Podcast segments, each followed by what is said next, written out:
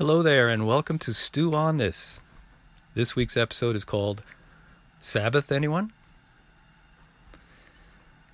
Well, things couldn't be much more surreal out there, and I find myself pinching myself often just to make sure I'm not dreaming.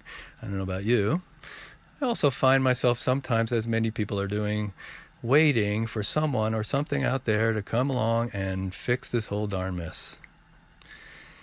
And if that's true, if you're doing that, we're not alone. Just about every tradition I know of, every faith tradition, is still looking for someone to show up and make the world okay. Obviously, the Jewish religion is waiting for a Messiah. The Christians are waiting for the one that came, uh, Jesus, to come back. Um, Ancient Middle Eastern texts foretell the coming of other savior kings. Zoroastrians and Confucianists believe in the redemption of mankind through the arrival of a holy one. Hindus await Shiva, who will come and remove death from their lives.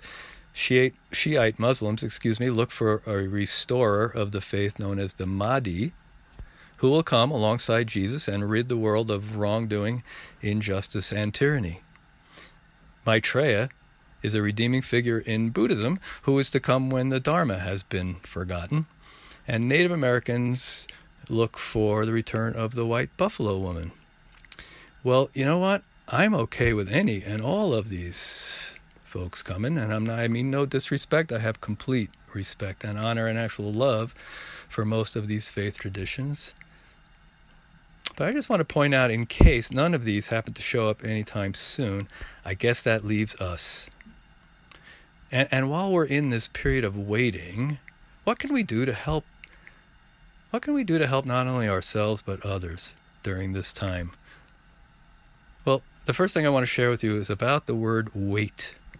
Even though it's not my favorite activity, the word wait comes from the same root as the word wake and the word awake. And the root of that word originally meant to be strong.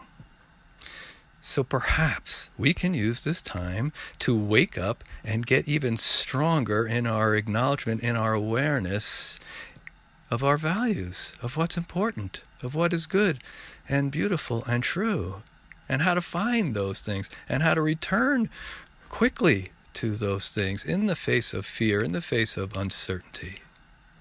Especially with all this uncertainty, especially with not really being able to know anything, not only about what's going on now, but about what will be going on or might be going on, it seems like a great time to get stronger in what we know to be true now in our hearts and things that are true always, things that are e- eternal and unchanging. Things like love and compassion and connection and joy and friendship. In this, we can learn a lot from, from the idea of a traditional Sabbath for most religions. Rabbi Irving Greenberg, who's a Jewish scholar, said that Sabbath is a taste of what life will be like when the Messiah comes and the brokenness of the world is repaired. A taste of what life will be like when the Messiah comes and the brokenness of the world is repaired. Well, you know what? Once again, we don't have to wait. What we're all going through right now can be a taste of what the world will be like when the brokenness of the world is repaired. Because look around, there's a lot of good stuff going on. There's a lot of light. There's a lot of help. There's a lot of support. There's a lot of things being offered at no charge. There's a there's a lot of evidence that there's still good and light and all these values being expressed in the world. So you know what? The world might be stretched, but it's never going to be broken as long as we're not broken. So, again, perhaps now is the perfect time to finally and completely affirm and claim and know that we each are not broken. You know, anytime we are seeking to know a little more of our wholeness, it's very helpful to have a little time to slow down and stop and, and let the craziness of the world settle down so we can become aware of what is good and beautiful and true. This was the idea of the Sabbath to begin with, and it's still a great idea. And if we needed a prolonged Sabbath, which, uh, you know what? We sure did.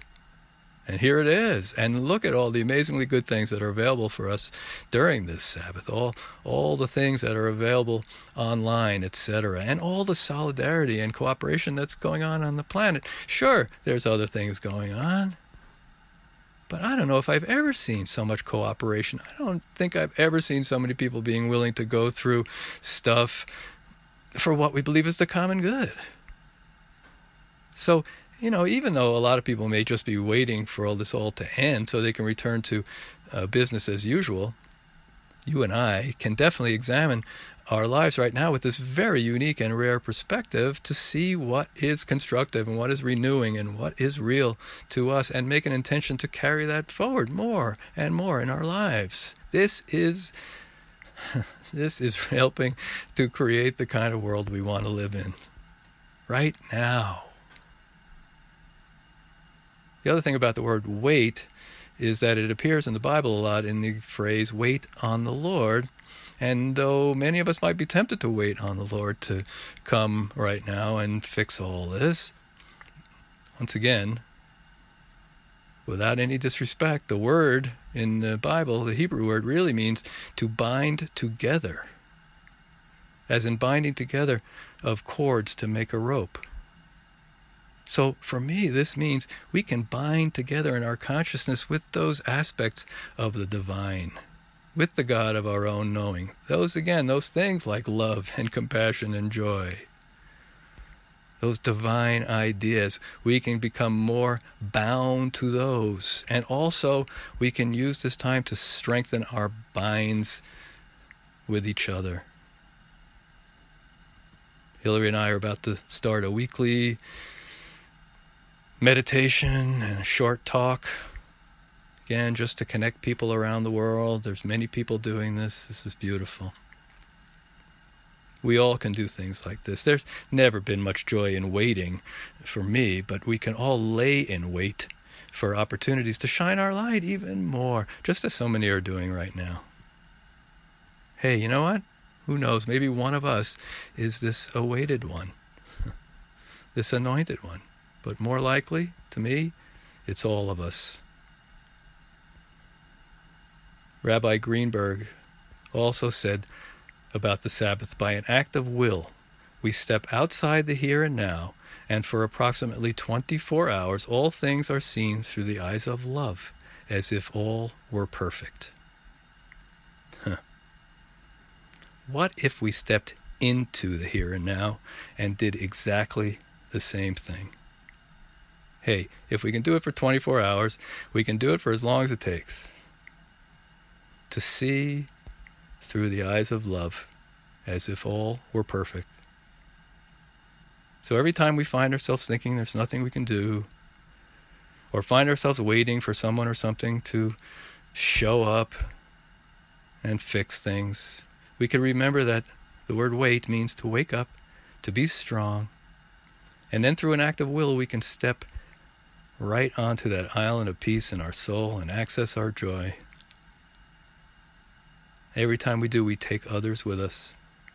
And every time we do, we're putting some pieces of this broken world back together. Stew on that. And I'll see you next week.